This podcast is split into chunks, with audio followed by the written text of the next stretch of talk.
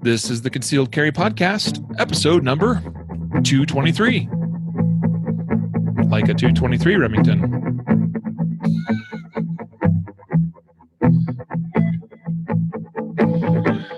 And welcome to the Concealed Carry Podcast, part of the concealedcarry.com network. I'm your host, Riley Bowman, joined today by Mr. Jacob Paulsen.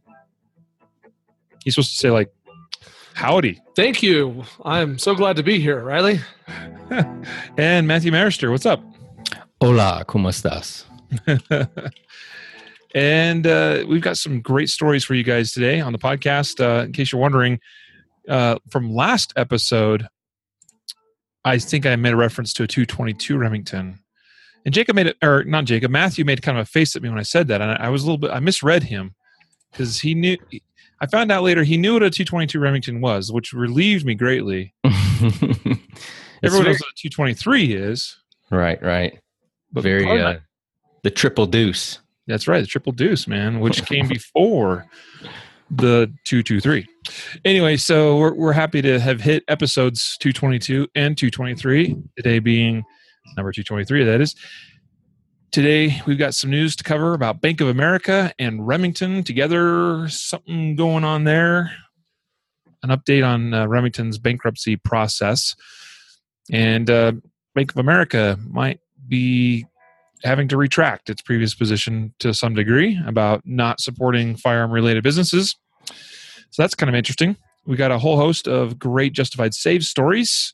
And of course, we've got today's or and or this week's Andrew Branca's Law of Self Defense Case of the Week, which is always great. It's become one of our most popular segments on the podcast. We'll get to that momentarily, but first, today's episode is brought to you by Guardian Nation.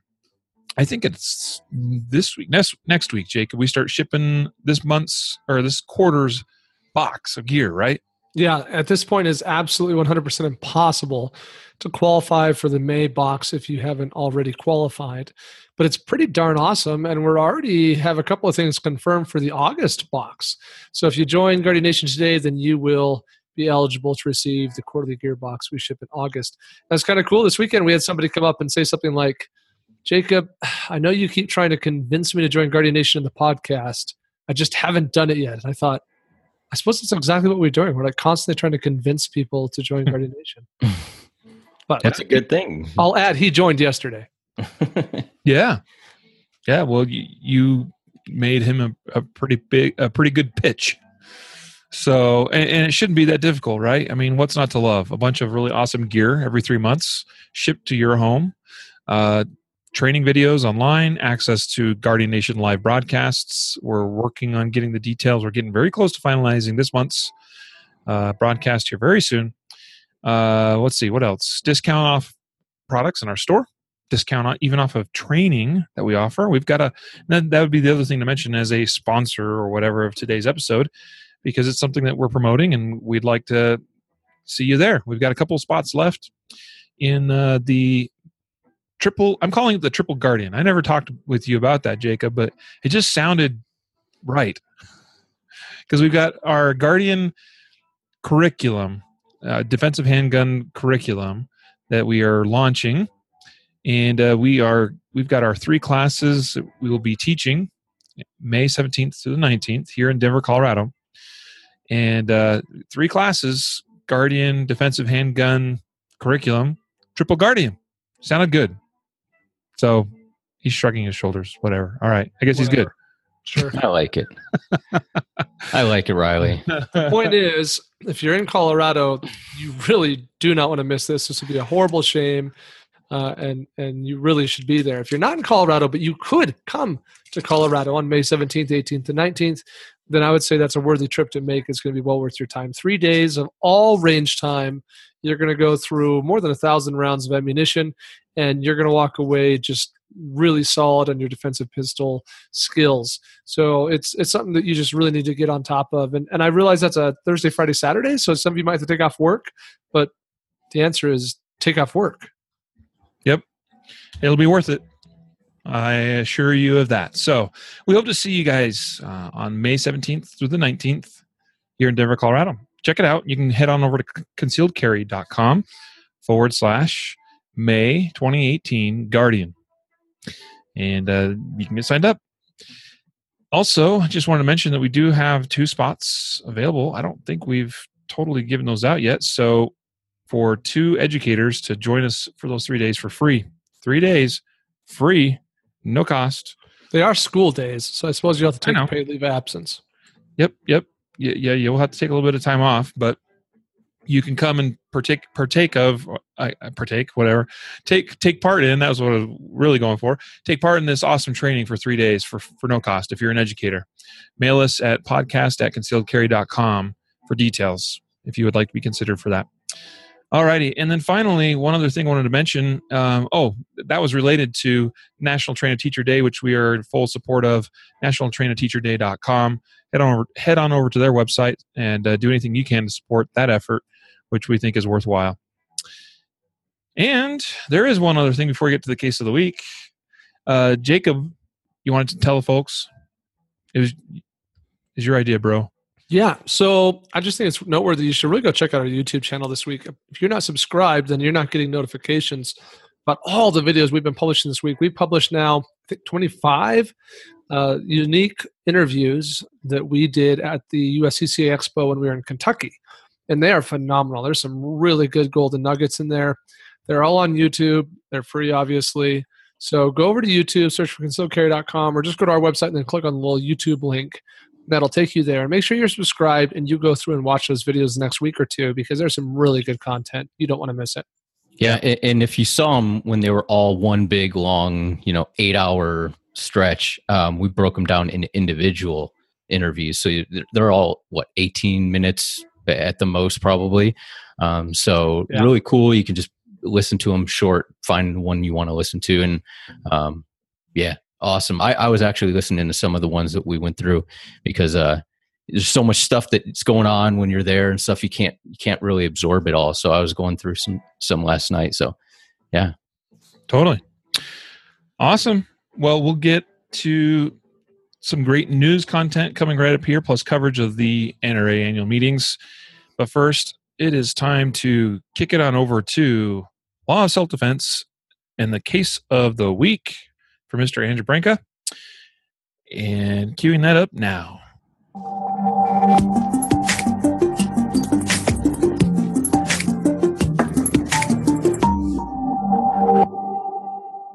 Thanks for joining us for the Law of Self Defense Case of the Week. I'm attorney Andrew Branca for lawofselfdefense.com. This case of the week is provided for educational purposes only. This week's case is State v. Hall out of the Idaho Supreme Court in 2016. So it's a murder case from a couple of years ago. I found this case interesting because it had issues around a defendant's firearms instructor being called to trial to testify. And it also provides an opportunity for us to discuss and differentiate three very different categories of self defense law information that might be communicated to students by instructors. Let's talk first about the instructor being called to testify. First of all, what's interesting about this case is that it was the state prosecutors who called the defendant's firearms instructor into court to testify about the defendant's training because the defendant had attended one of the instructor's classes about five years prior to the fatal use of force event. Clearly, the state would not have called the instructor unless they believed the instructor's testimony would be harmful to the defendant's case. The defense raised a lot of arguments about whether the instructor should be permitted to testify at all. For example, it turns out the instructor didn't actually remember the defendant personally from five years prior. He only knew that his records had a student of the same name. Also, the class was five years prior, so it was remote in time from the events in question at the trial. There was also no record if the defendant actually learned the material presented. There was no test given at the end of the class, or even if the defendant was present for all the sessions. The instructor would also be talking about fine points of self defense law, telling the jury what the law was and what the law was not. That's the judge's job. Now, ultimately, the court did allow the instructor to testify, but with a bunch of what are called limiting instructions to the jury. These instructions tell the jury that they're allowed to consider some piece of evidence for purposes A, B, and C, but not for purposes D, E, and F. It's not hard to imagine that a jury deliberating a verdict doesn't draw those kinds of fine legal distinctions, whatever limiting instructions they were given. The evidence they heard in court may well be applied to all their deliberations on every issue in the case, regardless of the limiting instructions. This case also gives us an opportunity to discuss and differentiate three very different types of self defense law information that might be taught to a student by an instructor. The first category is the actual law and law based conceptual frameworks or models. The second category are useful non law based conceptual frameworks like the AOJ triad. And the third category are self defense recommendations that are tactically sound, but are in fact not law based and that they're not required by the self defense law of that jurisdiction. So, the first category the law itself and law based conceptual frameworks. The law consists of statutes, court decisions, and in a non technical sense, jury instructions, which are designed and intended to reflect the statutes and the court decisions. And an example of a conceptual framework that's law based are the five elements of self defense that I teach innocence, imminence, proportionality, avoidance, and reasonableness. They're law based because you can find each and every one of those elements in the actual self defense statutes and case law and jury instructions. The only exception being when an element has been legally waived. The second category of self defense law information are useful conceptual frameworks that are not, in fact, based on the law. One of those is the AOJ triad ability, opportunity, jeopardy. AOJ is not found in the actual law. There's no statute in any state, no case law in any state, to my knowledge, in which ability, opportunity, and jeopardy are specified as elements of a claim of self defense. That's not to knock the AOJ triad. It's a great conceptual framework for evaluating in real time whether the threat you're facing is an imminent threat and for communicating to others why your perception that the threat was imminent was a reasonable perception. But AOJ is not the legal requirement of self defense. Imminence is the legal requirement. However, imminence might be determined. To use as an analogy, your tax returns, you might use QuickBooks, for example, as an accounting software to help you prepare your tax return. But those QuickBook computer files are not your tax return. Now, if you need to explain the basis for your tax return to the IRS, those QuickBook files may prove very useful indeed, but they are not the actual return. Two different things. Imminence is an element of your self defense claim. AOJ is a wonderful framework for determining imminence, but it's not the required legal elements. The third category of self defense law information are self defense recommendations that are tactically sound but are not, in fact, law based, meaning they're not required by law. In this particular Idaho Supreme Court case, for example, they quote the instructor testifying at trial that, quote, you should do everything that you possibly can to not get involved in a situation where you would be put in a position where you have to use deadly force, close quote. In this case at trial, the defense objected reasonably so, because that's not the law in Idaho. Idaho is a stand your ground state in which there is no legal duty to retreat. So while it's good, solid, tactical common sense to avoid a fight if you safely can, that's not a statement of the relevant law in this particular case. As a result, the judge gave another limiting instruction. The jury was to understand that statement by the instructor as a tactical recommendation, but not the legal standard by which the defendant was supposed to be judged in this murder case. Unfortunately, just as we discussed, limiting instructions have their own inherent limits in getting the jury to apply the law the way it's supposed to be applied. I'm sorry that this is all the time we have for this week's case of the week because this case is also interesting from another dimension in that the defense tried to bring in the victim's aggressive Facebook post as evidence into the case and the reasons for why the judge decided not to admit that evidence.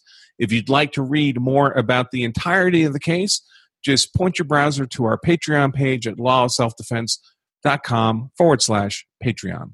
If you enjoy this content, I invite you to join us for the Law of Self Defense live show every Wednesday, 2 p.m. Eastern. It's totally free to either participate live or to watch the recording after each show.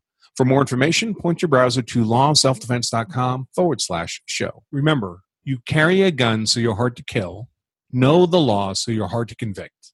I'm attorney Andrew Branca for lawofselfdefense.com.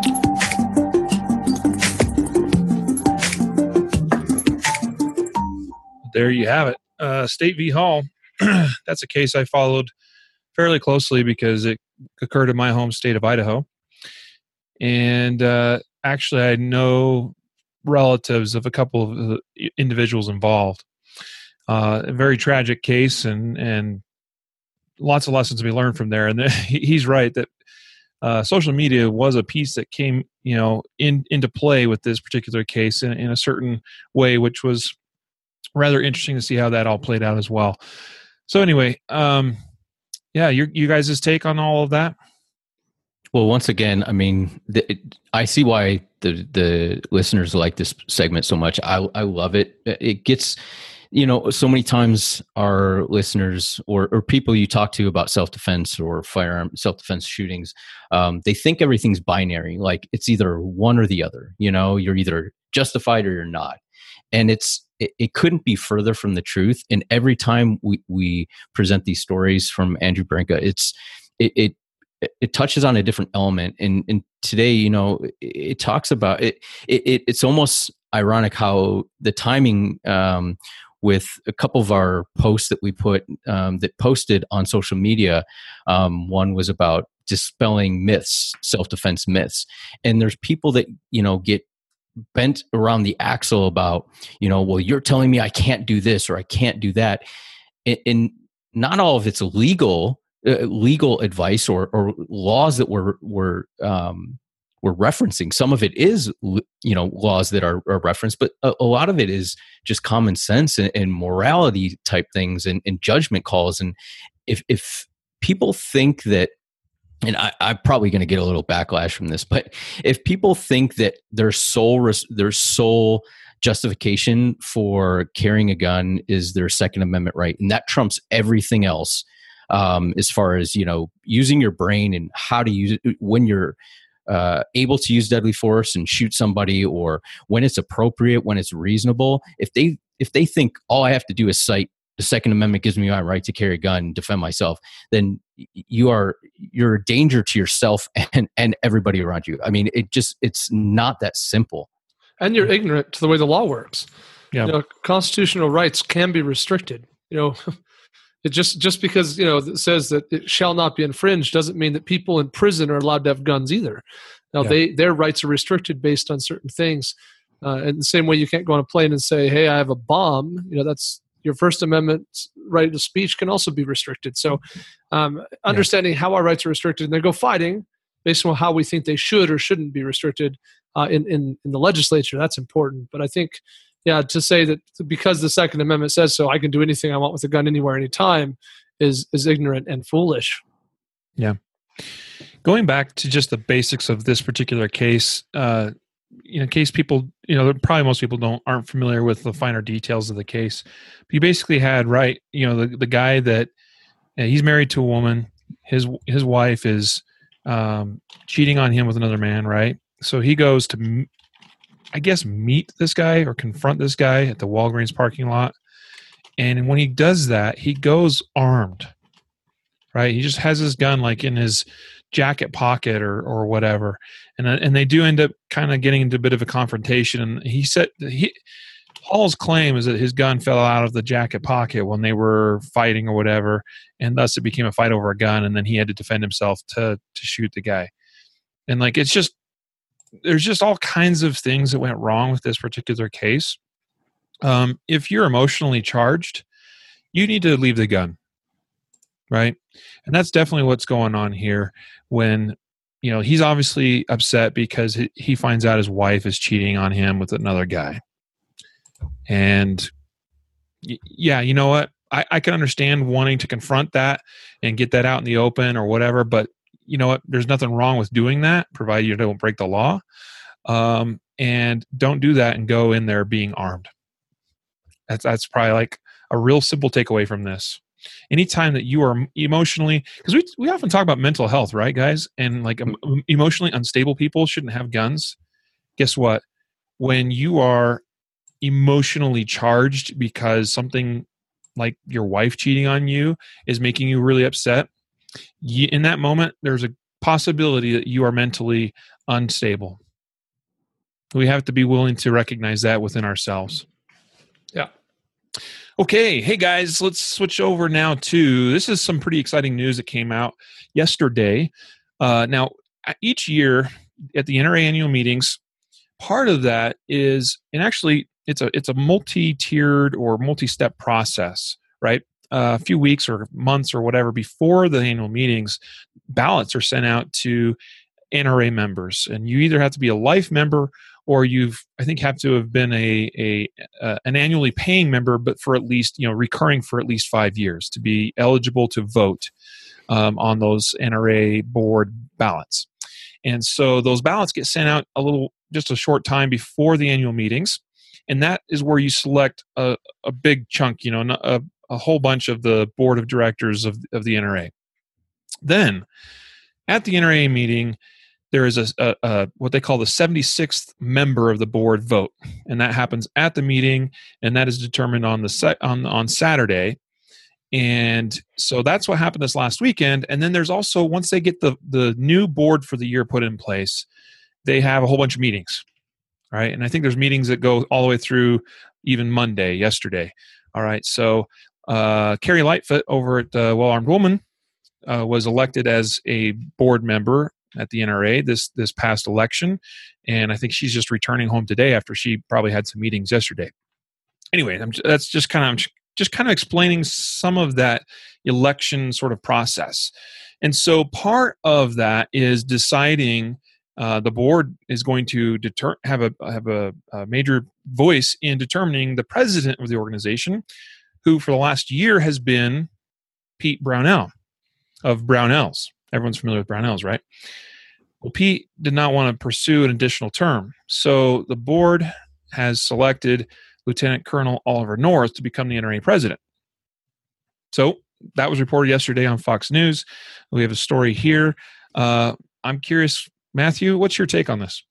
Yeah, I, I mean, I, I, obviously, I'm I'm happy. I mean, everybody you know immediately resort uh, when you hear Oliver North you either think of his TV program or you think of Iran Contra if you're old enough to be around back then. Right yeah. Um, and and so you know and it's a mixed mixed bag. Um, you know he was convicted of some things and then later on was overturned some of the convictions and things. But um, you know because of the nature of Iran Contra with dealing firearms and weapons to Iran, or um, you know, it's it's probably going. I, I'm sure the memes and all the internet Twitter things are blowing up as you know Oliver North's a gun runner for the NRA now or whatever. But I, I think it's going to be good. I think uh, it's a new direction. Um, I think he's he's you know visual visual um, or visible sorry um, out there and people recognize them. So you know i think that helps with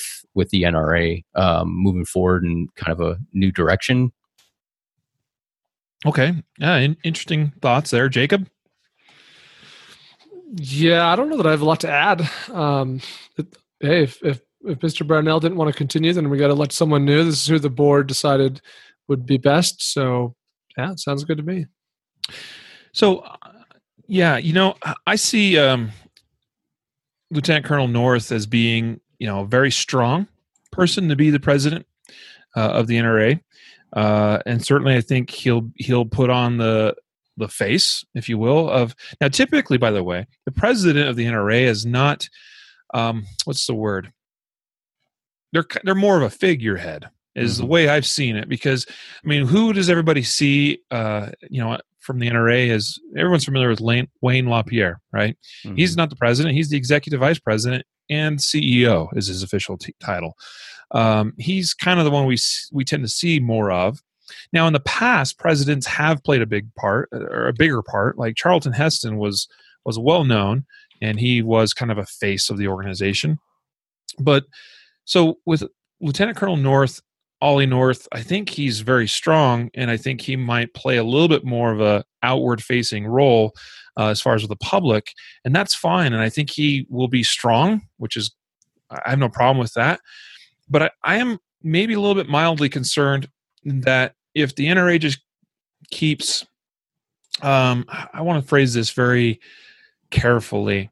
I'm not entirely personally happy with everything that the NRA has been doing for the last two decades at least, um, turning into more of a fundraising activity and a lobbying organization as opposed to being, you know, they've really, I think, dropped the ball in some of the other areas of or programs that the NRA stands for, training and education being one of those. And I, and not necessarily always taking the stances that I agree with. I'm not sure that Lieutenant Colonel North is going to be is going to accomplish anything as far as bridging any gaps between pro gun and anti gun sides. And that's another thing. Whether that's a good thing or not, you you might think that's a great thing. You might think that we got to dig in and you know, all right, whatever.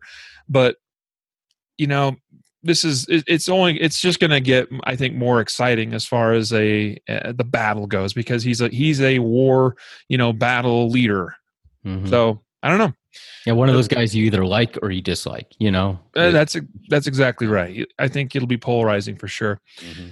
So, along with this, we just got back from the NRA annual meetings, and yeah, I mean, I had a great time. We we recorded some podcast interviews. We got some of those coming up here. We'll be sharing in, in coming weeks.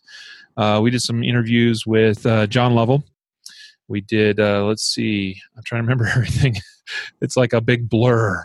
Well, you guys uh, did so much out there. I mean, I wanted to go out there. Um, I missed uh, Shot Show, but I know annual meetings is the second, you know, probably biggest uh, release of new products and stuff. So I'm kind of interested yeah. and excited for the stuff that you guys got to see out there. Yeah. Yeah, and you're right about that. In that their shot show is is the biggest show as far as like guns typically mm-hmm. right? Even though it's the shooting hunting and outdoors trade show it's very very you know heavy on the gun side. Nra show is yes once again it's more it's heavy on the gun side. So they are the two big gun shows. There is the great american outdoor show which is another huge show but it's not as focused on guns. So yes uh, it, it's it was it was great. We saw a lot of cool stuff. Um, this show was a little bit quieter i think as far as big releases um, I'd probably say a couple things that stand out in my mind, uh, Matthew, would be uh, Beretta came out now with their APX uh, series of, of, handguns. So, you know, people are probably starting to become familiar with the APX uh, that was released last year in its full size configuration. And it seems like a pretty solid gun. Uh, it was in trials for the modular handgun system contract with the U.S. Uh, Army and it did not win, obviously. And so what they did at this show is they released a mid-sized, so kind of like a Glock 19 sized pistol, and a compact, so maybe hmm. like a, you know akin to the Glock 26. So there's so now there's a full-size APX, a mid-size APX, and a a compact APX. And I believe the mid-size, if I got it correctly, is ref- uh, they didn't call it the mid-size. I think they call it the Centurion. Mm-hmm. Yeah, uh, Centurion. And, and, the small one's just called the compact. It's it's kind of strange to me. Like you got the APX, which is just I guess the full size one, the compact, which is a compact one, and in the middle you have the Centurion. Yeah, it's a little, it is a little confusing. Uh, feels good in the hand, crisp trigger. Uh, yeah, I I would like to shoot it. Yeah, yeah, it, it's just cool to see that they sort of chose to release all that sort of like right at right at once. Um, some platforms will do that, but they'll do it you know over a, a greater period of time right. uh, the other cool thing that stands out in my mind is getting my hands on the uh, springfield armory uh, trp 10 millimeter the hmm. six inch barreled model with yeah. the rmr uh, mounted on top of it i saw that picture yeah that, that thing looks like it would be a hoot to shoot um, and everyone that i talked to there at springfield says it really shoots nicely it's a big gun like it's not going to be a carry gun but uh, it, it's a hunting gun or a defense gun on steroids because it literally yeah. it's it's more than you need. It's a big gun, but it's it's really cool. It felt good in the hand. It has a really nice hefty balance, especially considering it's a 10 millimeter load. I, I have been dying to ask Jacob something. Uh, I know you guys, since you guys, you know, you guys got back and catching up with all the work that you missed while you're out. But um, and I know since Jacob, you're a big Barack Obama supporter, right? no, but all right. So I'm going to go out on a limb. I don't know for sure, but I'm going to go out on a limb and say that Barack Obama, President Obama, didn't show up at the previous NRA meetings. Um, Never. and so I can't substantiate that, but I'm just going to throw that out there as a guess. Um, how was it like? What was the atmosphere like when having the president there and, and everything? Was it I mean, did it change it from like the annual meetings to like a political rally, or was it like w- was it really cool? Because I mean, I I would have loved to be there and, and see. Yeah, rally rally is the right word, right? Because really, what you got was a big hoorah. It was a big hey, yay, we're still here, and I- don't worry, I got you back. I'm, I'm your president in the White House, and you know, kind of hoorah. It really was a bit of a rally cry. I don't think that there was anything really um, meat and bones there. I think it was just a good, you know, hoorah and rally t- cry. Now, here, here's something I would say though.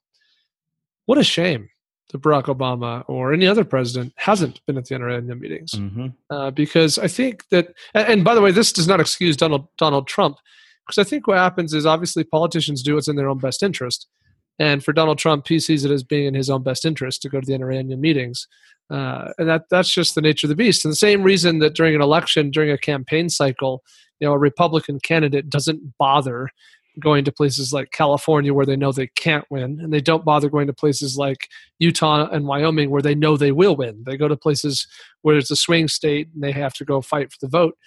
And so, anyway, I guess my two cents would be for a thing like the NRA annual meetings, every every president should be there. Every presidency should be represented, you know, the, as an executive branch. So, but yeah, it was a hoorah. It was a big it was a big shout and a dance.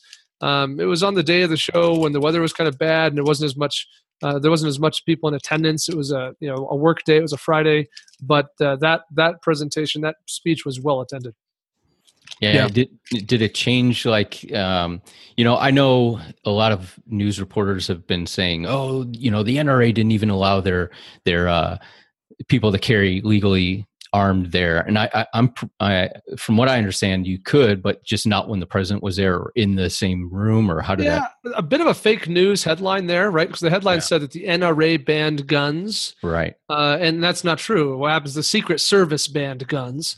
Um, so the NRA had nothing to do with any bans at all. You know, the Secret Service kind of does that kind of thing where the president goes. And so in in the room specifically where the president was present, there were no guns allowed uh, Yeah. per the Secret Service, and that was managed by the Secret Service, and the NRA had nothing to do with it. But outside of that room, it was just fine. Uh, so I did not attend the actual speech. Uh, it was available from some monitors in the media and press room and things like that. But in the actual room itself, I did not go. And I had my firearm on me the entire day in the NRA annual meetings, and no one stopped me or checked me and my gun because I was not in the room with the president. Pretty Yeah. wild. I mean, pretty wild that you have the president there in one room and thousands of armed Americans, Yeah. probably Americans. Well, it, Um, it gets better, by the way. Oh, yeah, by far. as far as you know s- uh, so j- just so it's clear uh president trump the the hall where he spoke in it could hold i don't know how many thousands of people. That was in a totally like separate place from the exhibit halls right? So in the exhibit halls throughout the bulk of the show you could carry your gun openly or concealed wherever you went.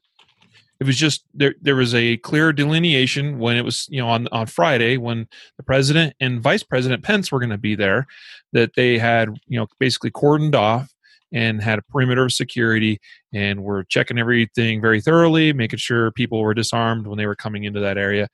And that's you know what? That's reasonable. I mean like would it be even cooler if we could all just walk in there with our guns and listen to the president speak?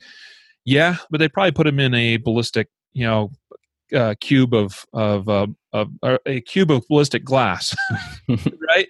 You know i mean? Just because like by and large most of the members there are not going to kill the president but it would be far too easy for somebody to just sneak in that had ill intentions obviously so for obvious But reasons sneaking protect our not required. The public's allowed in. You know, Exactly. anyone could just show up.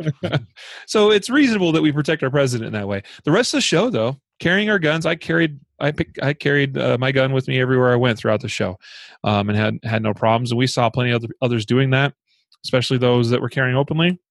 I get that we're at the NRA show. Uh, I get that it's you're right, whatever. Uh, I still wasn't going to carry openly while I was at the show. Like, not it's just not my cup of tea. Mm. Um, but uh, it was great. Now, what I what I was going to say about it getting better is that uh, twice Donald Donald J. Trump Jr. walked by me and he had a contingent of I don't know half a dozen Secret Service guys with him, and they, boy, they were they were moving him right along pretty quickly. and like both times, I was like, "Ooh, I'd love to like shake his hand and say hello," but I mean, it, it just wasn't going to happen. They were they were just you know moving him right through. Uh, but but I was actually impressed by the fact that I mean I, I can't imagine President Trump just walking through the show like that but I thought it was pretty impressive that Trump Jr. just he totally came out on the show floor, walked through, walked you know a number of the aisles, checked some things out, had his security team right there with him, uh, and people are all around him carrying guns. Totally that's cool. Pr- that's pretty cool. Anyway, so Kind that, that yeah yeah. Um, anything else stand out to you from the show, Jacob? Uh, you know, as far as new products, yeah, there, there wasn't as much excitement. You covered some of the ones that are probably most relevant and, and kind of cool. But uh, I will say we did stop by the Honor Guard or Honor Defense booth, uh, and it was kind of nice to follow up with them. We had talked and reported on some of the potential concerns with the Honor Guard not being drop safe, uh, which you know, arguably is or isn't a problem, and arguably does or doesn't make it unique but uh, they did a voluntary upgrade on that gun you know in the relative recent history i think in january so it's kind of nice to just follow up with them and see the changes in the firearm and uh, kind of come full circle with that we are going to be getting the voluntary upgrade done on my gun and so we'll, we'll report more on that as well Nice. Um, one last thing is, I couldn't remember off top of my head because it's just all mush. Who who all we interviewed? I just wanted to preview this now. Uh, we interviewed with uh, John Lovell from Warrior Poet Society. That was a that was a fantastic interview. We did uh, Dianna and Ryan Muller, uh, pro uh, three gun shooters. Uh, we had James Yeager back on the podcast, and Buell Collins from Fiocchi Ammunition co-hosted that with me. That was funny. I, he wanted to be a part, which was totally cool. I'm like, yeah, Buell, come on in. And Jacob was not around, and so uh, I was like, Buell, you're promoted. You're co-host, buddy. He, he seemed like he was pretty stoked about that, so that was fun. um, and and it was, you know, it's interesting because I know people give Yeager a lot of grief, but he's totally different just talking with him in person. He was totally chill, relaxed, just hanging back. Uh, I mean, he is who he is, and and he he calls it as he sees it, and how he sees it's not always not always how everyone else sees it. Um, but he has a he takes a strong standpoint and he stands by it and i have to respect the man for that and that's fine but we always enjoy talking with him uh, and most of the time i think listening just to what we talk about it sounds you know sound okay do you always agree with it no but it sounds sound and that's that's totally okay we interviewed with uh, Adam Painchaud uh, formerly of SIG Sauer Academy, and uh, now he's uh, got his own uh, business going, uh, E3 Firearms Association. So that was another really great interview. We also had um, uh, Jeff Gonzalez back on, and then we also did a bunch of interviews as well with the Not Your Average Gun Girls podcast. And Hyperfire uh, hosted us for quite a few of those, as well as Stealth Gear USA. Uh, Fiocchi Ammunition hosted us for a lot of our interviews for the Concealed Carry podcast. So, and then I think we did the just the one interview with Jeff Gonzalez at Stealth Gear.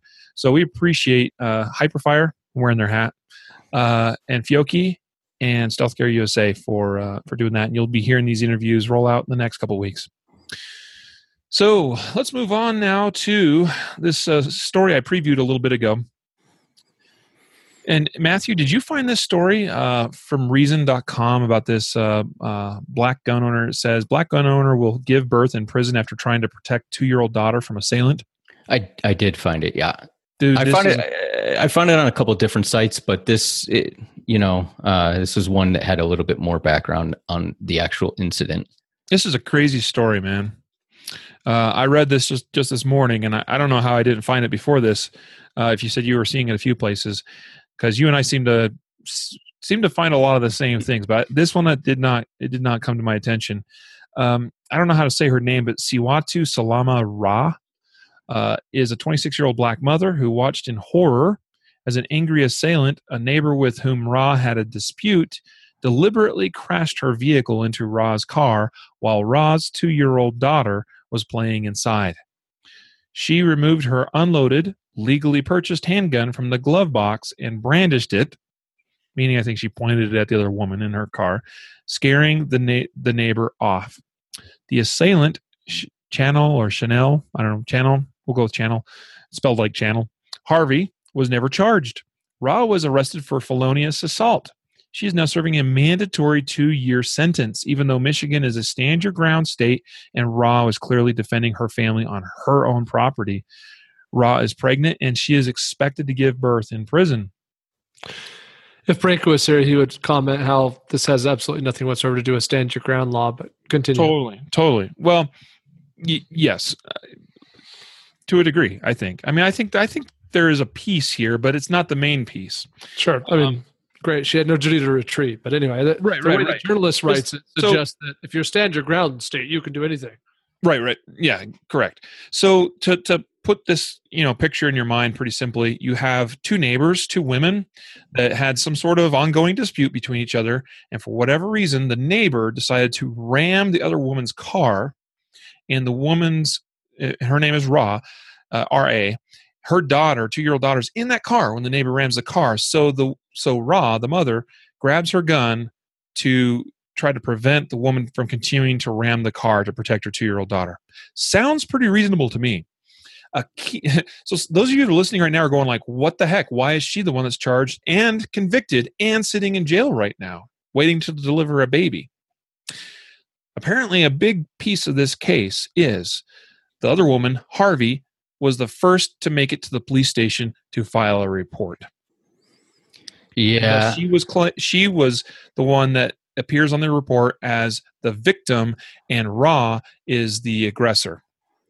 Yeah, and, and you know what? This this is a common thing that happens. And I- uh, in the article, I don't know if this was the official stance of the Detroit police. It says that they testify to this that that is their policy. Whoever files the complaint is always the victim.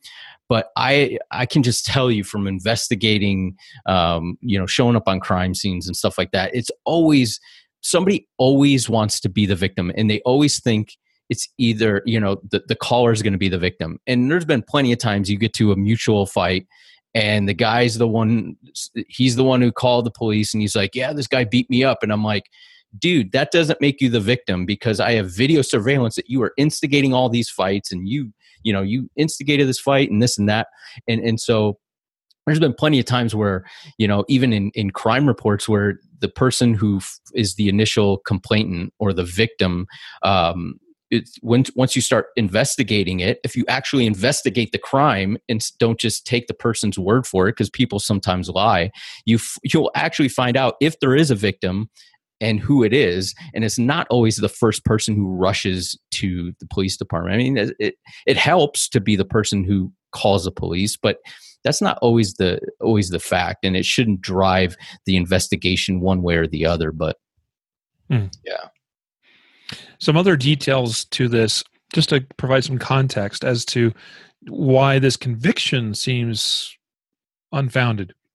So apparently, she it, this went to trial. She was charged. It goes to trial, and her attorney and her, and her claim that the deliberations by the jury were cut short because of an impending uh, snowstorm that was coming in, and so it was kind of like, well, we got to get this done because this big snowstorm's coming and it's going to be crappy, and so yeah, we need to make a decision now, and it so it almost seems as though the jury was was pressured whether in, in um, uh, intentionally or not, and it shouldn't really matter because uh, you know when an when an appeals court is going to be looking at this, they should be looking at whether uh, she was given a fair trial. And there's there's a lot of and there's actually way more details than even what we have time to give you here today for the for the story on the podcast. A lot of things along the way that just seem like she did not get a fair trial, and even just looking at the the the uh, basis of the case, the the facts of what happened, it just doesn't really seem to add up. So I don't know what what what to say other than if you are involved in some sort of altercation, even if a, if a shot is not fired, and there was a case by the way in Colorado a few years ago where this happened, where a man was threatened by another man that was it was a, a case of road rage.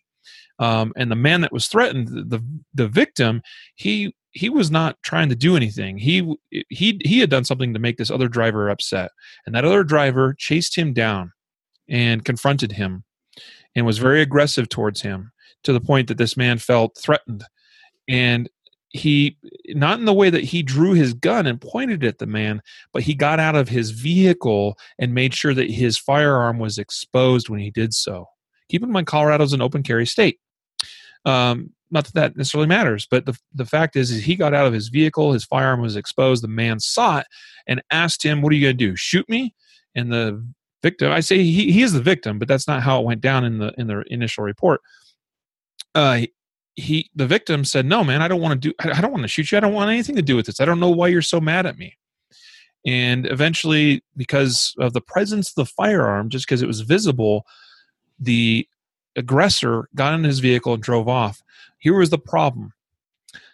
The victim and this is i think true of gun owners in general like we're just normal average joes and janes. We just want to go about living our life. We don't lives. We don't want trouble.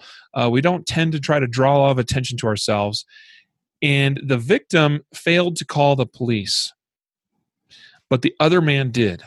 And the other man lied. He said that the victim pointed the gun at him. So you can imagine how the rest of this went down. It actually took, uh, you know, some considerable work on the part of an attorney to get him off on these charges but which eventually he did get off because there was no evidence, there was no proof, you know, beyond reasonable doubt, any of that sort of thing. But it caused him a lot of troubles just because imagine how this might have played out if he had been the, the first person to call, hey, guy, you know, uh, guys, hey, 911, uh, you know, I was just assaulted by this man as part of his road rage thing. I don't know what was going on with this dude, but he was very aggressive. I got on my vehicle, we exchanged words.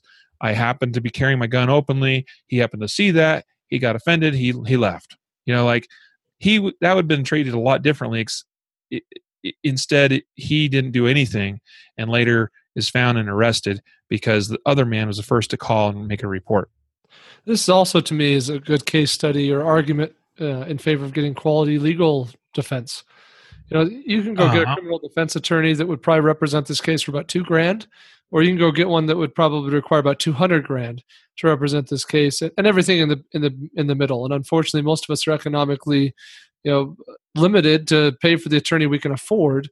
And that's the argument for a self-defense insurance like you know us law shield or uscca or ccw or any of those.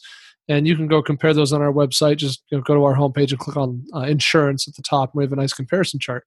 But uh, that's the other thing that comes to my mind is like i look at this and i think man i think a competent attorney should have gotten this thing you know o- overturned. This should have been an acquittal. Yeah.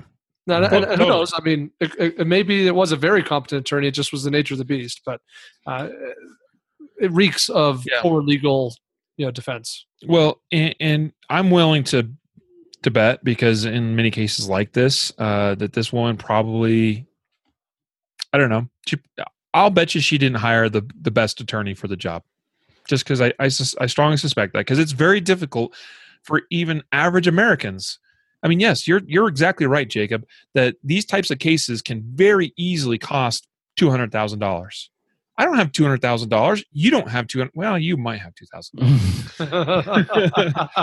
we we don't have that kind of money to buy the best attorney to pay their retainer to represent us in a case like this. It's called the public defender's office. So exactly, and and yeah, you don't know what you're going to get. No, I, I, can tell you there are some good from dealing with, um, be, you know, being in the court system a little bit.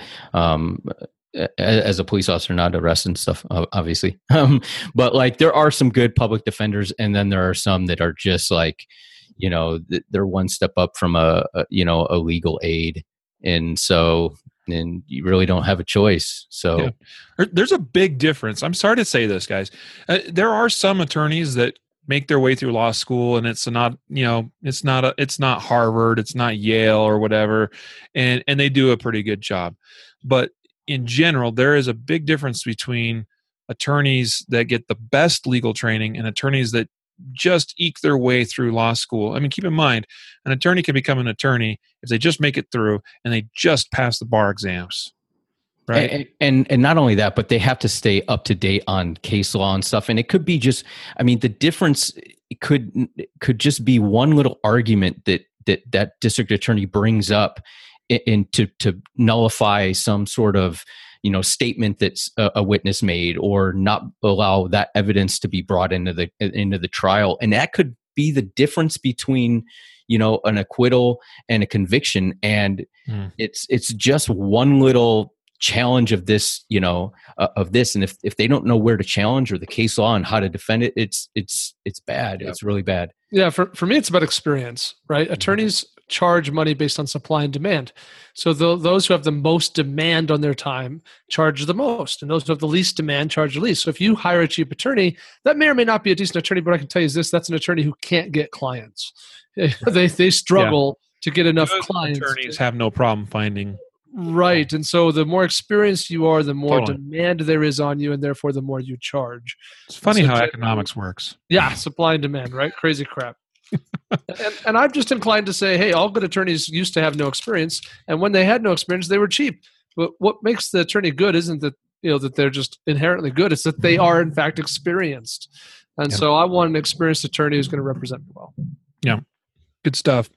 Uh, the big takeaway, though, based on what you brought up, Jacob, and, and what I was just touching on a moment ago, is this is a great case to use an example to if you haven't already signed up for some sort of legal defense insurance or fund or whatever, go do it. Why are you waiting? U.S. Law Shield, USCCA, CCW State uh, Safe. Uh, you know what? I'd even, even though I don't think it's as good a product as the others, uh, I'd even say get the NRA Carry Guard program if if that is what floats your boat because it's better than you know it would have at least covered this lady in this instance um, those other well, ones are better. Would it would have reimbursed her. That's a good point. That's why it's not as good. So USCCA, CCW Safe, U, uh, US Law Shield. There's a couple others. Uh, those are three that I think are just really doing a good job right now. Um, check them out. Uh, you can find uh, what is it? The comparison chart is on our website. Um, I can't ever remember just, what. Just go to the homepage, and in the main menu, we have a link that says insurance. Click on in, it. In, that's what. Yeah. Thank you. I, I see it there. I know what it looks like, but I don't often uh, remember in my, my, my in my brain. All right. So moving to the next story. Um, this is all. This is reported on Reuters. And it says here Bank of America's loan to Remington tests its firearms pledge. This is interesting, right? Because we just reported a few weeks ago that Bank of America has instituted a policy. And by the way, in this article, they, they touched on that, uh, which I hadn't really heard this before. It probably was reported elsewhere. But they said in this article here uh, that one of the reasons that they changed this policy towards some gun makers was prompted in part because more than 150 Bank of America employees directly lost a relative in the shootings in the last couple of years. Okay. Uh, I'm sorry about that, by the way. And, you know, I guess that, uh, all right, whatever, you know, that, that sounds okay, I suppose, except that it's not okay, right? Because what they've done is, uh, not the right approach. But anyway, Bank of America said, "Hey, we're not going to. Uh, we're, going to start not supporting firearms related businesses." The problem is, is already in the works was a bankruptcy deal for Remington that Bank of America is a part of. Bank of America carries, I think, like forty-three million, uh, a forty-three million dollar. Yeah. Uh, so Bank of America, Wells Fargo, uh, Regions Bank uh, they're all carrying $43.2 million of this total package that is going to be given or provided to Remington to help it in its uh, getting out of bankruptcy. Okay, as it works its way through. Um, there is a provision in the contract that says that Bank of America can get out of that contract, but they do have to find another bank or funder to provide that money. So they have to they have to fill that obligation somehow, whether it's themselves or they have to find somebody else to do so. And my feeling is it probably would be difficult for Bank of America, I think, to find somebody else to to take that that burden away from them. Uh, so yeah, they might very well be forced to follow through with this bankruptcy uh, uh, funding package. Yeah, which is which is going to test their uh, their I guess you know intestinal Resolve? fortitude, right? Yeah, I mean, because if you're going to stick by your guns, so to speak, and, and you want to fight this, then you know you're going to argue that we're going to stand up on a moral basis, right? On moral grounds that this is this policy was obviously based off of morals. It wasn't an economic decision. It was they just they decided this this policy based on their their feelings and, and what they thought to be morally correct. Well, I think as a society we've kind of also determined that you know standing by your word is is, is pretty Mhm. important and and that's a moral uh, Yeah. that's something m- that that shows your morals and and honoring contracts and, and agreements so especially in the financial world. Like people Yeah. want to have faith in their banking institutions. That's kind of a big deal. So I mean, which one are they going to do? Are they going to Yeah. Uh, are they going to appease these people, or and forego their their trustworthiness, or their or, and make their word, you know, basically nothing? I don't know. I mean, I- I like that the in the in the end. There's a there's a guy, Ted Gavin of the Gavin uh, Solmonese LLC restructuring advisement or advisory firm, who obviously deals with bankruptcies and th- stuff. He says it's perfectly reasonable for them to say to any borrower, "We're happy to lend if you lend to you if you don't make military style assault weapons." So, I mean, yeah, that's that's fine. That's great if that's your opinion, but that's not the argument that's that's not even relevant to what's going on it's already Right. they already did lend them money they're in a in a contract with them so Yep. I- don't know how that statement even is relevant Yep, that's that's right, and that was exactly my observation as well. Is that that yeah, I guess Bank of America could, could come back at this point even and say, you know, all right, we're going to continue forward in the deal, but we want you to stop making these rifles. Uh, but they might not be able to enforce that because it, a contract is, a, is still a contract. Um, so it'll be interesting to see what happens here. One thing I did want to point out from this article, I caught my eye, and it's just classic, ridiculous um, uh, mainstream media, you know, reporting, is that it says here Remington makes the Bushmaster assault style rifle. Wait a minute. I thought it was a Eugene Stoner design that was initially patented by Armalite. But apparently now it is the Bushmaster assault style rifle. Remington makes the Bushmaster rifle. Right. The bu- yeah, because that, because everybody knows what Bushmaster is, right? Because it's it was you know the the company that made the the um, rifle that was used. Uh, what, what was it? Um, Yeah. trying to think. Uh, Yeah. The one mass shooting, they used the Bushmaster. So yeah, it be- Sandy Hook. Sandy Hook. Yeah, So- that's where it started really gaining traction uh, in the in the in the public eye. Interestingly enough, though, Matthew Remington is owned by Cerberus Capital Management, which is the company that also owns Bushmaster. So they are related in that they have the same parent owner, but uh, but Remington You're does not make You're stretching it, Riley. You're stretching connect the Bushmaster. dots. assault rifle. oh, terrible reporting. In a related uh, story, I guess, related related in that it's another example of private businesses or entities trying to impose gun control on firearms related businesses. It was reported last week that Springfield Armory se- severed ties with Dick's Sporting Goods over gun control lobbying.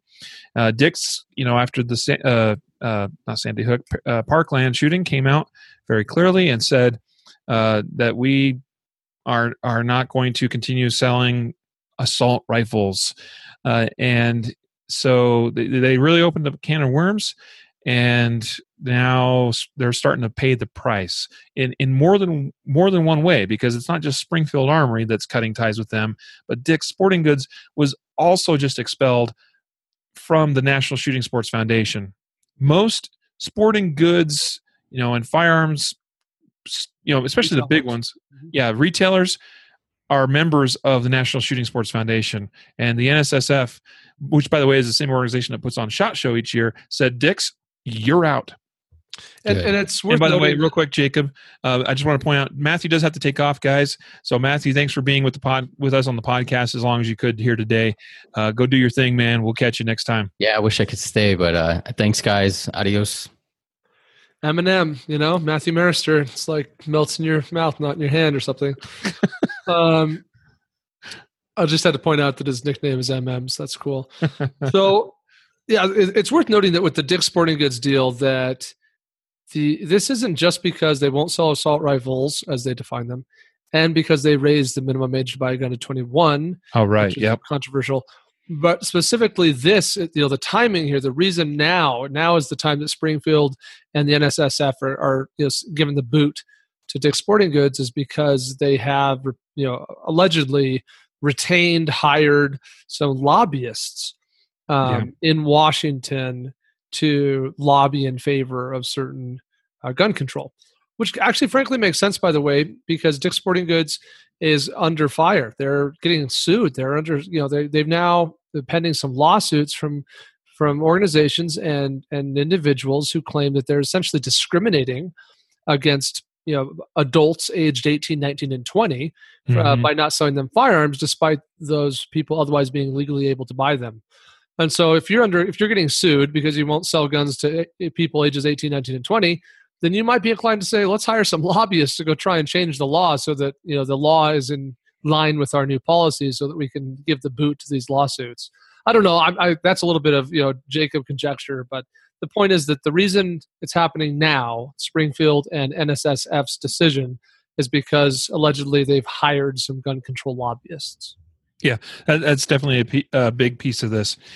Uh, you know, it says here the hiring of multiple lobbyists to focus exclusively on gun control following announcements by Dick's it would not only stop selling modern sporting rifles, but that would entirely destroy its existing inventory of those rifles rather than sell them back to manufacturers, or I might add, offer them up to law enforcement agencies at a discount. That would be a really good, you know, like if Dick's was really going to pull out of selling these types of weapons, uh, and, and you know because they see that as being the right PR move, and even uh, an additionally better PR move would be to say, and because we still have thousands of these in our inventory, we're going to sell those to law enforcement officers and departments at a very nicely reduced rate.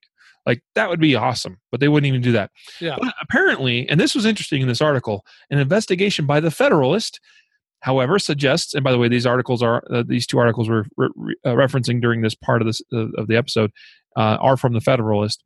It suggests that the actions of Dick's Sporting Goods, which also owns Field and Stream stores throughout the country, may not match the corporation's rhetoric because calls to nearly a half dozen Field and Stream stores throughout the country confirmed that the retailer is still actively selling the popular Ruger Mini 14, a semi-automatic rifle that's chambered in 556/223, despite the new policy from Dick's banning the sales of such rifles.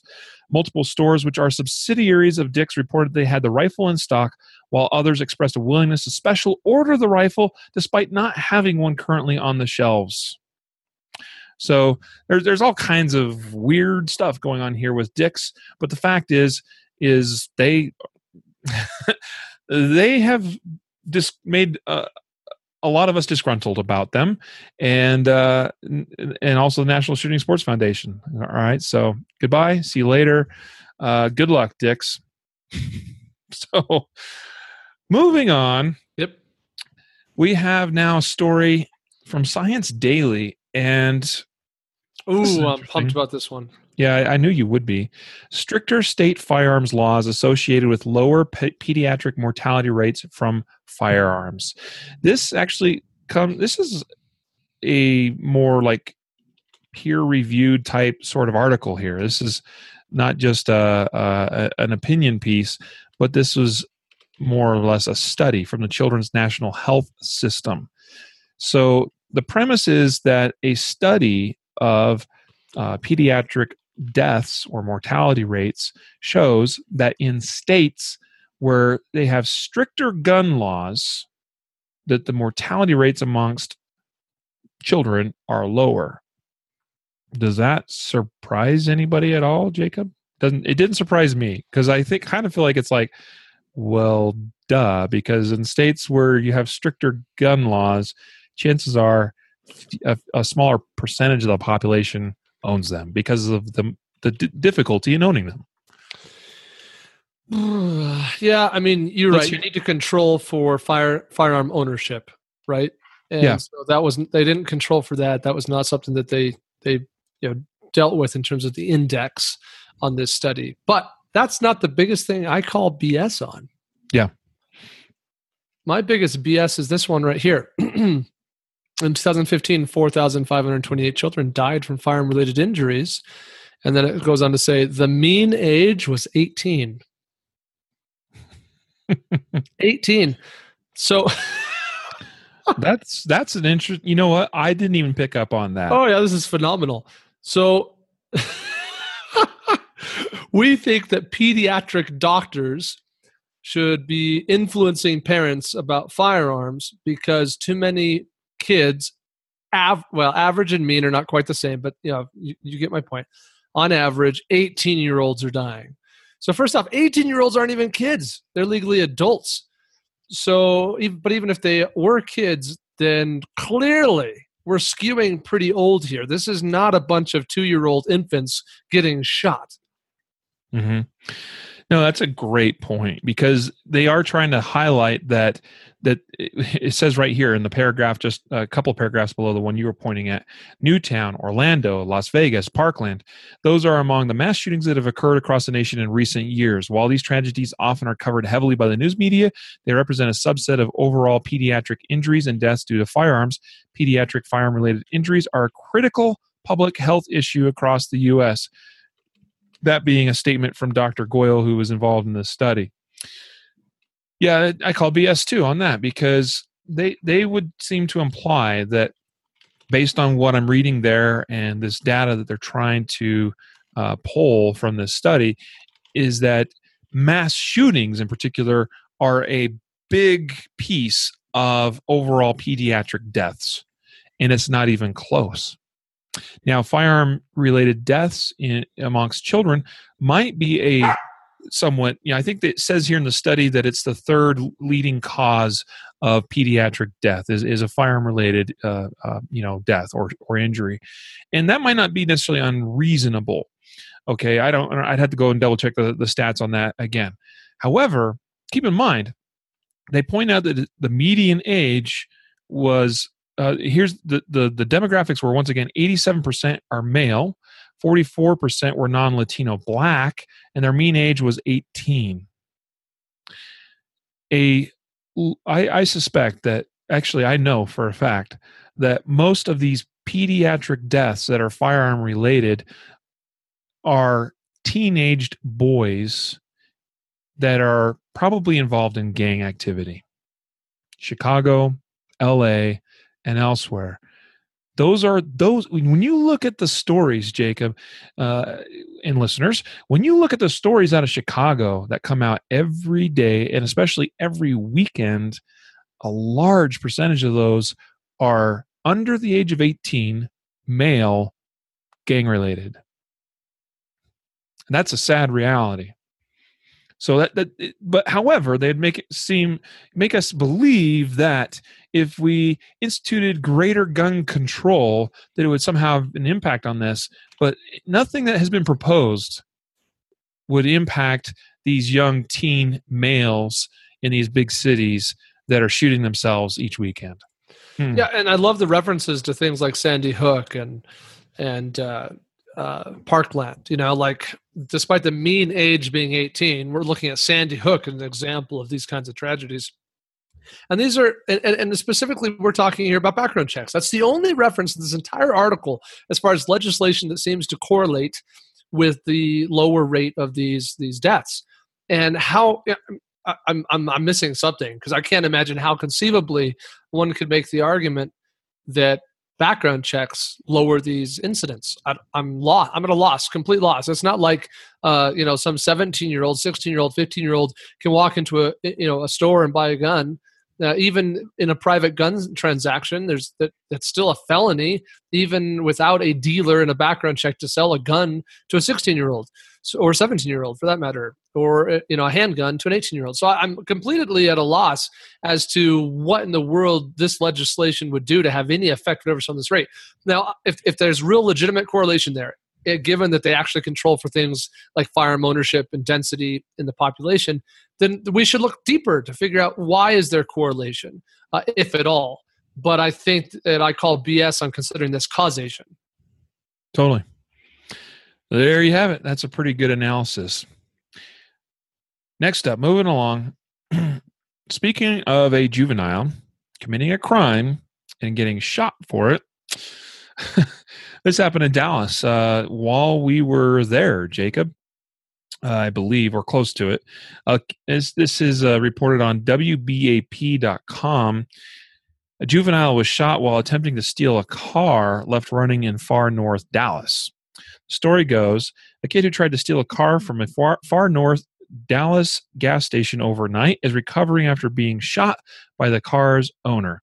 It happened at the RaceTrac off the George Bush Turnpike and Marsh Lane around 12:15 this morning. Uh, this being on May 4th. Police say the owner of the car was inside the RaceTrac, it's a gas station, and spotted the juvenile pulling out of the parking lot in his vehicle. The owner then raced outside and shot him with a gun he was carrying. The kid ran about a mile away before flagging down someone who, to help him. Around the same time, police pulled up and determined that the youth was the attempted car thief. He is in Children's Hospital in guarded police custody with non life threatening injuries. No word here as if we've charged the gun owner for charging out of a gas station, shooting randomly at someone driving mm. off. Correct. No word on charges. And I'll tell you what, I, f- I feel like charges should be pressed potentially. Abs- Jacob. I mean, whether they should be or not, like in my deepest moral ethical values, is not relevant. Uh, uh, speaking simply as to the law and the way the law works, and knowing that the DA DA could likely win this case, yeah, something like aggravated assault with a weapon or felony menacing or any of those things are probably um, oh, felon menacing probably not Yeah. so much, but aggravated Yeah. assault or aggravated assault with a weapon, uh, felony assault, those are all likely and easy to convict kind of charges here. When you have a gun owner who uh, fires a gun purely for the sake of preventing escape or retaining and protecting property, right? Yep. That's the key here. And that's what is so disturbing about this case. And by the way, this comes just before we get to our justified save stories for today, but this is not one of them because I don't see this as being justified necessarily. Uh, you have a man who noticed his car being stolen. He noticed while he was inside the gas station. He chases the stolen car and the individual in that car and fires at them. What threat to his life? What was there? Was there a threat to anyone else's life? And I say, based on the facts as we have them and as we know them, I say no. Well, in fact, I, I'd go so far as to say by firing the shot, we've put more people's lives in jeopardy. If we shoot Totally. the driver, now that person's dangerous to that car. They could run off the road and run into somebody. If we miss the driver, then we could easily hit an innocent bystander beyond.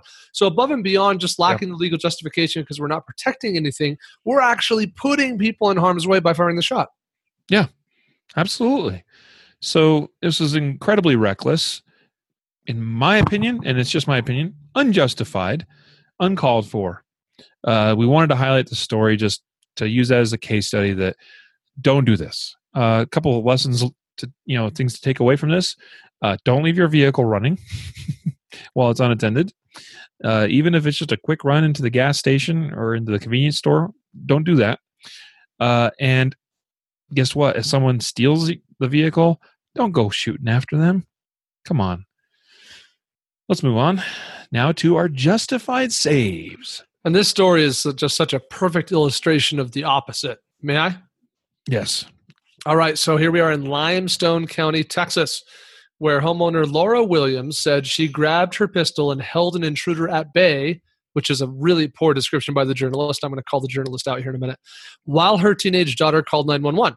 Now, here's what happens the man, this is the intruder, kicked in the front door of her home and charged her with a shovel. And she said, I aimed it, meaning the gun, at him and said, If you take one more step, I'll kill you. The man ran, but deputies, deputies later arrested him. So, a quick call out on the bullcrap uh, journalism here because the journalist said that she held an intruder at bay. And I don't think that's a really good description because she didn't point the gun at him and say, Don't leave, the cops are coming. If you leave, I'll shoot you. What she said was, If you take an, one more step, I'll kill you, meaning if you get closer to me, I'll fire. Right, which is completely justified. She's basically just giving a verbal warning like, if you take one more step, I'm going to call that enough for me that I need to now defend myself. She didn't prevent his escape. Quite the opposite. She let him go. He ran off, and and you know she didn't shoot him in the back or anything like that. And he was apprehended later. Um, and it, it's an interesting little news story because you kind of go through here, you get some interesting details. The 17 year old daughter who called 911 is, is very shooken up. She says she can't even remember all the details because her adrenaline is so, so pumping, so pumped up, and it was just a very traumatic event for her. Mm. Yeah. Uh, this is uh, quite a remarkable story. Uh, it's remarkable for a couple of reasons. Number one, we, we don't know the motives of this man as he as he broke his way into the home. Not that that matters, but it's an interesting thing because sometimes random events, random uh, instances of violence uh, happen to everyday good people, and we don't know why. Just a fact of life. So you know, like we, you might think you live in a good neighborhood, and thus this just won't happen to me. Well, that's entirely illogical because things happen all the time in decent, nice neighborhoods to good people that we can't even explain. There's just no no re- we, we have no idea what's going on with this guy. He he he showed up at the door, asked for someone that this lady didn't recognize, didn't understand the name, uh, told him no one lives here, go away. He initially left, and then he came back. The other remarkable thing to me is that he he does force his way into the home. Um, as he is, well, actually, it was before that. Yep, if you read the yep. story carefully, Oh, yeah, right, yeah. she notices him still outside, Mhm. and she's like, mm, "This isn't cool." And Through she, a window. Yeah, exactly. She, so she she kept an eye on him. She looked out the window, realized he wasn't leaving. So then she put into place her you know her home response plan, her emergency response plan. She says, "Daughter, get yourself the dogs, get to the bedroom." And then she goes there as well, retrieves the firearm, which I thought was interesting. It was just kept in a nightstand drawer, like whatever. I also thought it was interesting that it's a revolver. Eh, that's fine, but it was single action, which I was like, okay, whatever. You know, that's your choice. Um, probably not my home That's defense just weapon choice. have. You know, and- Yeah. that's that's fine. Yeah, yeah, okay. There's just some interesting nuances here, but I appreciate that she immediately recognized there's something wrong here. I need to do something about that, and it is time to get my my daughter, my family, to a safe place while I defend them. Okay, Yep. and myself. And she did that immediately. The guy comes in. He comes at her with the, with his shovel. She could have shot him. No questions asked. And that's the other remarkable part of this is how often do people, good people, defend life successfully, often without even firing a shot, even when they could have. Now, there's probably times people make the wrong decision and they probably should have fired because then something happens that injures them or gets them killed. But in this case, she, she drew the weapon. The dude stopped. She told him to get out. He got out. She let him go. She didn't fire a single shot. Her hand, her grip on that handgun was atrocious. It was a revolver. Based on where her hand was, she might blow a finger off or at least burn it pretty severely. But hey, you know it all worked out happily in the end. Uh, mind you, she said in the story that she's also a ten-year uh, law enforcement veteran. Uh, not not in, not currently, but she was in the past. There were some interesting things there. That I'm like, well, okay, Well, we don't know what she did in law enforcement either, right? But, But- yeah, I, lo- I love I love the execution of the plan. Hey, there's someone outside. Leave my bedroom, go across the house, reach, wake up the daughter, tell the daughter, get the dogs, go to my room. We all go back to the, the master, you know, mom's room. Gun is retrieved, doors locked. Daughter starts calling nine one one, and boom, we're responding. We're ready. So that that's a great Yeah. example. No, I was. It, I, I read this story and I was just like, "This is an awesome story." It's not a perfect story. The tactics were not perfect. The gun handling was not perfect. I would even say that the choice of the gun was not ideal. But Well, there could be an argument too about just having stayed in the bedroom versus leaving the bedroom to confront him in the front room. Sure. Sure. However, you know, he, he was coming through the door. That's a that is a, a a tactically speaking, not a terrible choice because he's got to come through that fatal funnel of that doorway, right? So like she definitely has a tactical advantage in that situation. But uh, a crazy story. Crazy, crazy, crazy story. Lots of good lessons to, to take away from this one. Here's another interesting story. And this story is out of uh, St. Louis, Missouri, and the title is Retaliation Gunfire Hits Home of Elderly Man Who Killed Robber in North City. I'm going to back up, you know, because if you if we start right where the story begins, you you might be a little bit confused. Apparently, I don't know if it was a couple of days or if it was even the same day, but you have a an older gentleman. He's 74 years old, who was having a conversation with his neighbor about hey you know got to be careful you know got to be prepared there's there's crime in our neighborhood or whatever you know there's bad there's there's there's bad guys out there we we got to be prepared and he has that conversation and apparently 20 minutes later someone uh in, in the the 74 year old homeowner encounters a man in his backyard and that man forces the old man the 74 year old into his home at gunpoint and demanded property. He's robbing him. Okay. Once inside the home, the 74 year old victim got his gun and exchanged fire with the suspect. P- apparently, in that exchange, the old man was shot and wounded in the neck by the robber, but he was treated and released, so he was okay. Uh, he shot, we know, at the man. The man escaped. Uh, I, I, believe, um, actually, the, the the old, the man was killed. Excuse me. But what's interesting about this?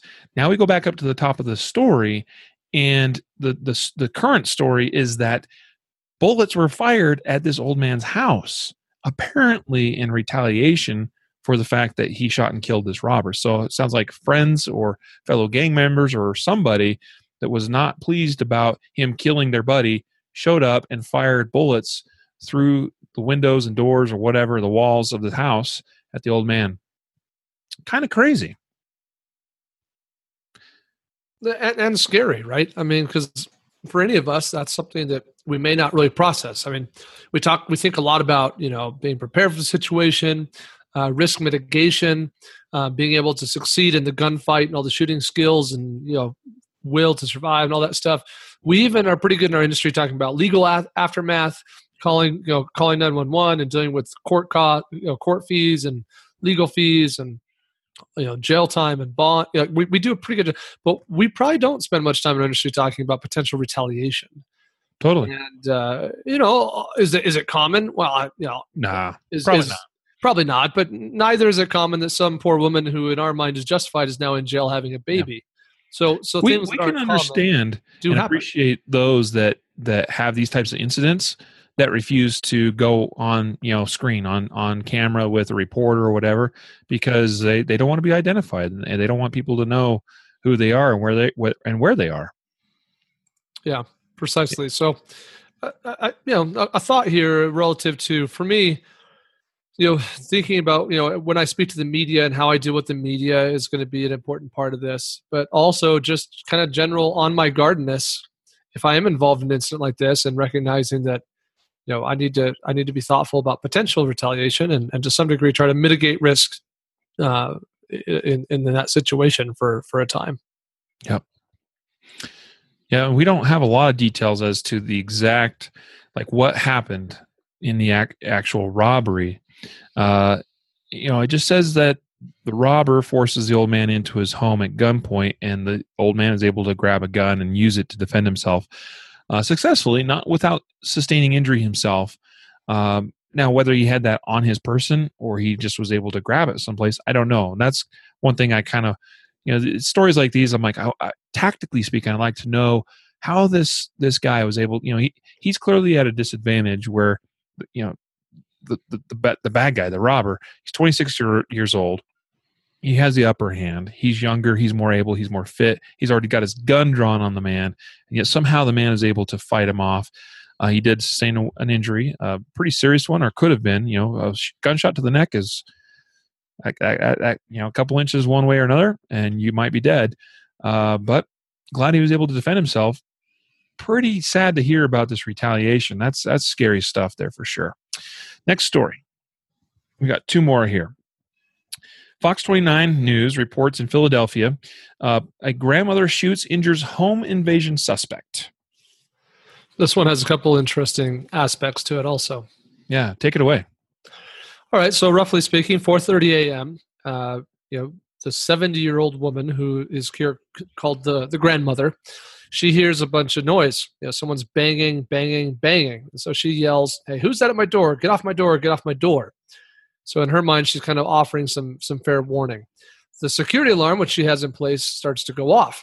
And the uh, burglar, instead of running away, he smashes up a window uh, of a dining room and then uses some outdoor furniture to kind of host himself up and into and through this window.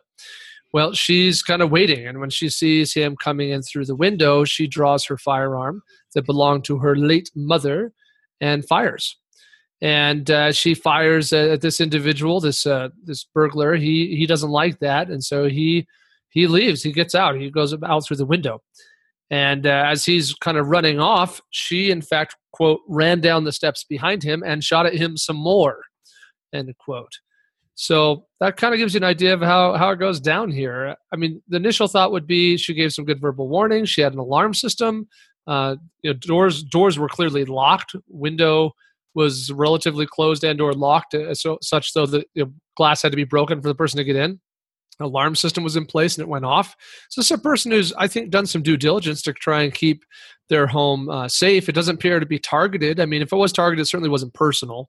So this is someone who's done nothing to kind of deserve to be attacked, right? But yet here they are. They're the victim of a crime, and they had to be prepared. And so I, I really appreciate that there were several levels of defense in place here mm-hmm. before the firearm had to be used. And that when it was used, the, the person was prepared, had it on them, and was able to use it effectively uh, you know, what happened after that to me is a little bit concerning.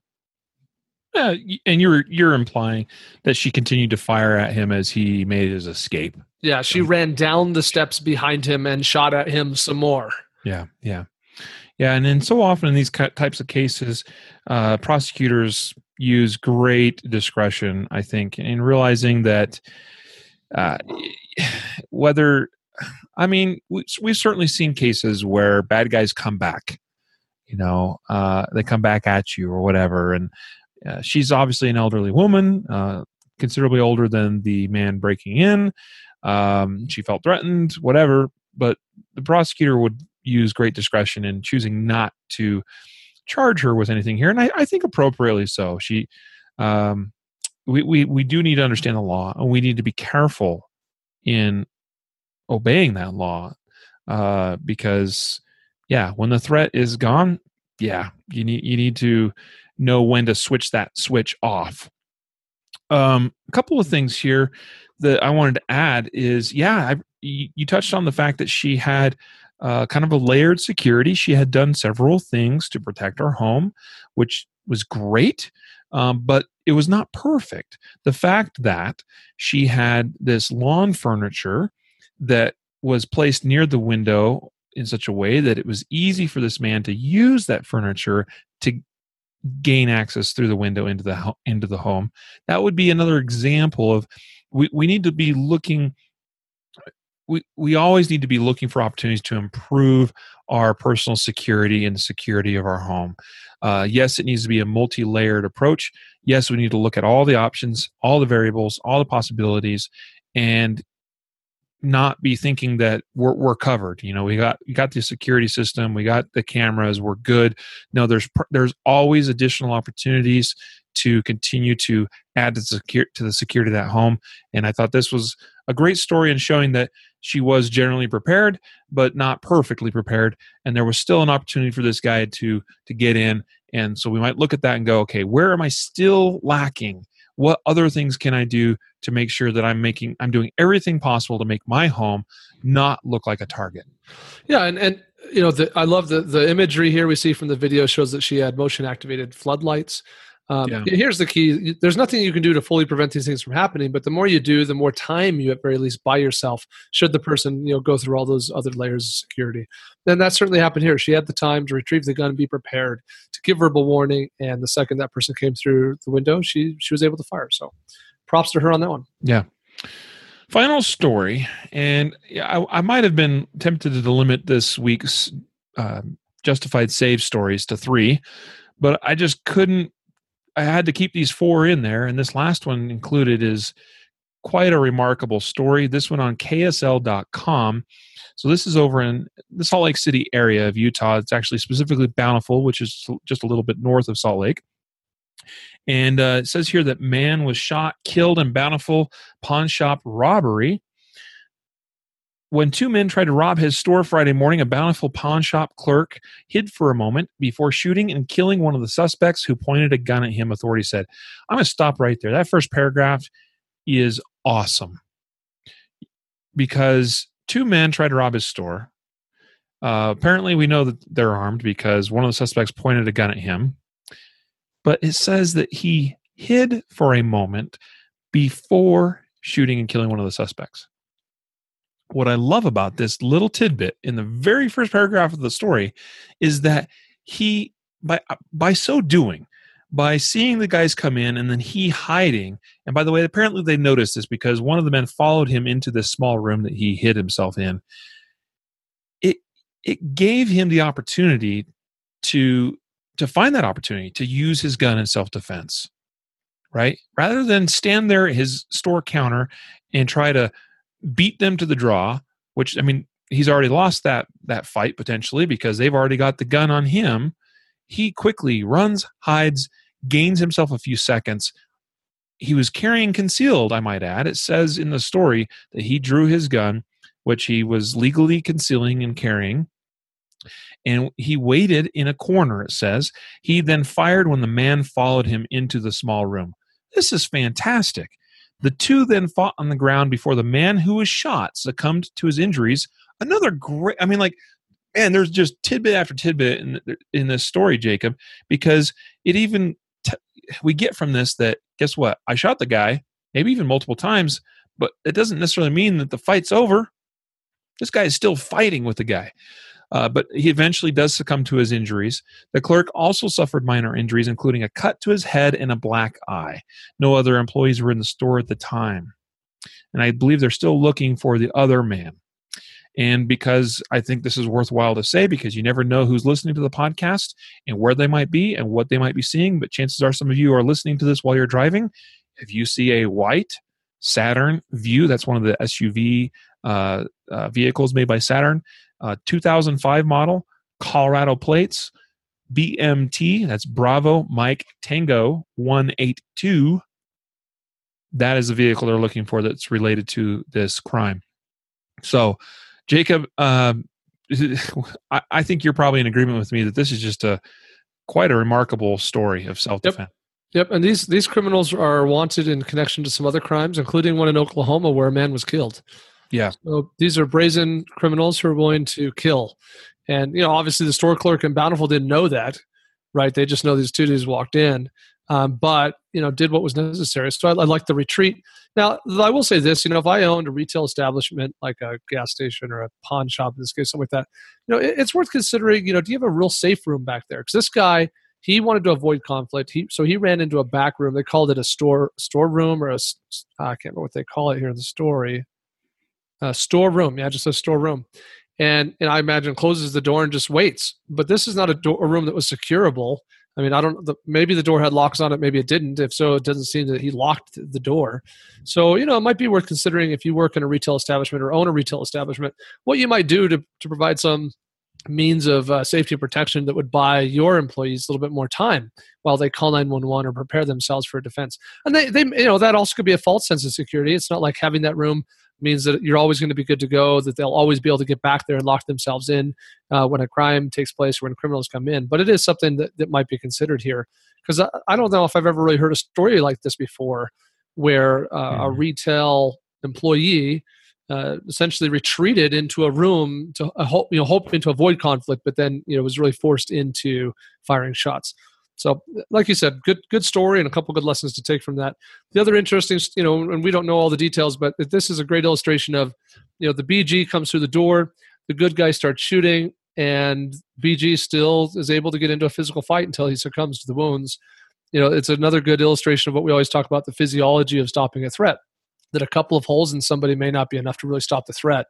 In this case, luckily, the BG didn't shoot back. I don't know if he dropped the gun or what happened, um, but it, it, it, takes a lot to, to really physically stop someone who's committed to to be a threat. Yeah. Great story and i mean this is what it's all about you know on this podcast with the stories we share and hopefully in maybe some small way inspiring those of you uh, listeners of the podcast to realize this is what we come this is what we train for. This is what we're here for. Uh, not that i wish ill on anybody out there uh, whether bad guy or good frankly. Uh, but if you will find yourself in a situation like this or some of these others we featured on the podcast, hopefully you've taken lessons from these stories that we share uh, to where you you're thinking forward, you're prepping yourself, you're training well, uh, you're looking for those opportunities to get that training, you're practicing regularly, you're doing all of that to make yourself guardians. And that's that's what we're passionate about doing is creating guardians in our community communities and throughout uh, throughout the world frankly. So awesome. Uh, i appreciate you jacob for uh, joining me on uh, the podcast today and we appreciate matthew as well who we know we had he had to, to duck out um, but uh, we appreciate him very much so with that just a reminder um, go check out guardian nation guardiannation.com check out the uh, triple guardian course that we have coming up three days of our Guardian Essentials, Guardian Standards, and Guardian Breakthrough courses, May 17th through the 19th. Check it out at concealedcarry.com forward slash May 2018 Guardian. That would be concealedcarry.com forward slash M A Y 2018 G U A R D I A M. Hope to see you there in the Denver, Colorado area here. That should be a great time and a great course where you'll make leaps and bounds worth of improvement uh, in your personal journey to being just that little bit more prepared for in- instances like what we've covered here today on this episode. Uh, we know we got a few of you coming. We, I, I, believe we got somebody coming from Texas, even Jacob, to that class. So that's that's exciting to see. Um, and then also, if once again, if you're an educator, you can chances are we can get you in uh, for free to that to, to, to those three days of courses hit us up, send us an email at podcast at concealedcarry.com, and we'll we'll check that out and and get with you and get you uh, in that class. Um, also, if you have any questions or comments about anything you've heard on the podcast here today, feel free once again to use that same email address, podcast at concealedcarry.com, and shoot it on over. Also, it's been a while since I requested this, but folks, if you enjoy listening to the podcast, if you enjoy the content, head on over to iTunes or Google Play and leave us a review of the podcast. Hopefully, a positive review. We'd love to see five stars from you. Uh, if you have any complaints or concerns, share those with us at podcast at concealedcarry.com. so, uh, we're going to wrap it up here, Jacob. We'll catch you later, bud. Thanks, brother. And thank you to all those of you out there that support us and make this podcast possible. A reminder to train right, train often, and train safe so you can fight hard, fight fast, and fight true.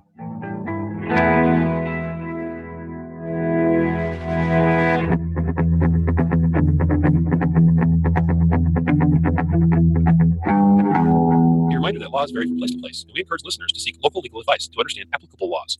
The Concealed Carry Podcast, Concealed Carry Inc., ConcealedCarry.com, and their affiliates strive to share insights and stories about firearm related incidents and laws. But things could be different where you live, or laws may have changed by the time you listen to this. We cannot be held liable for your actions based on the information shared in this podcast.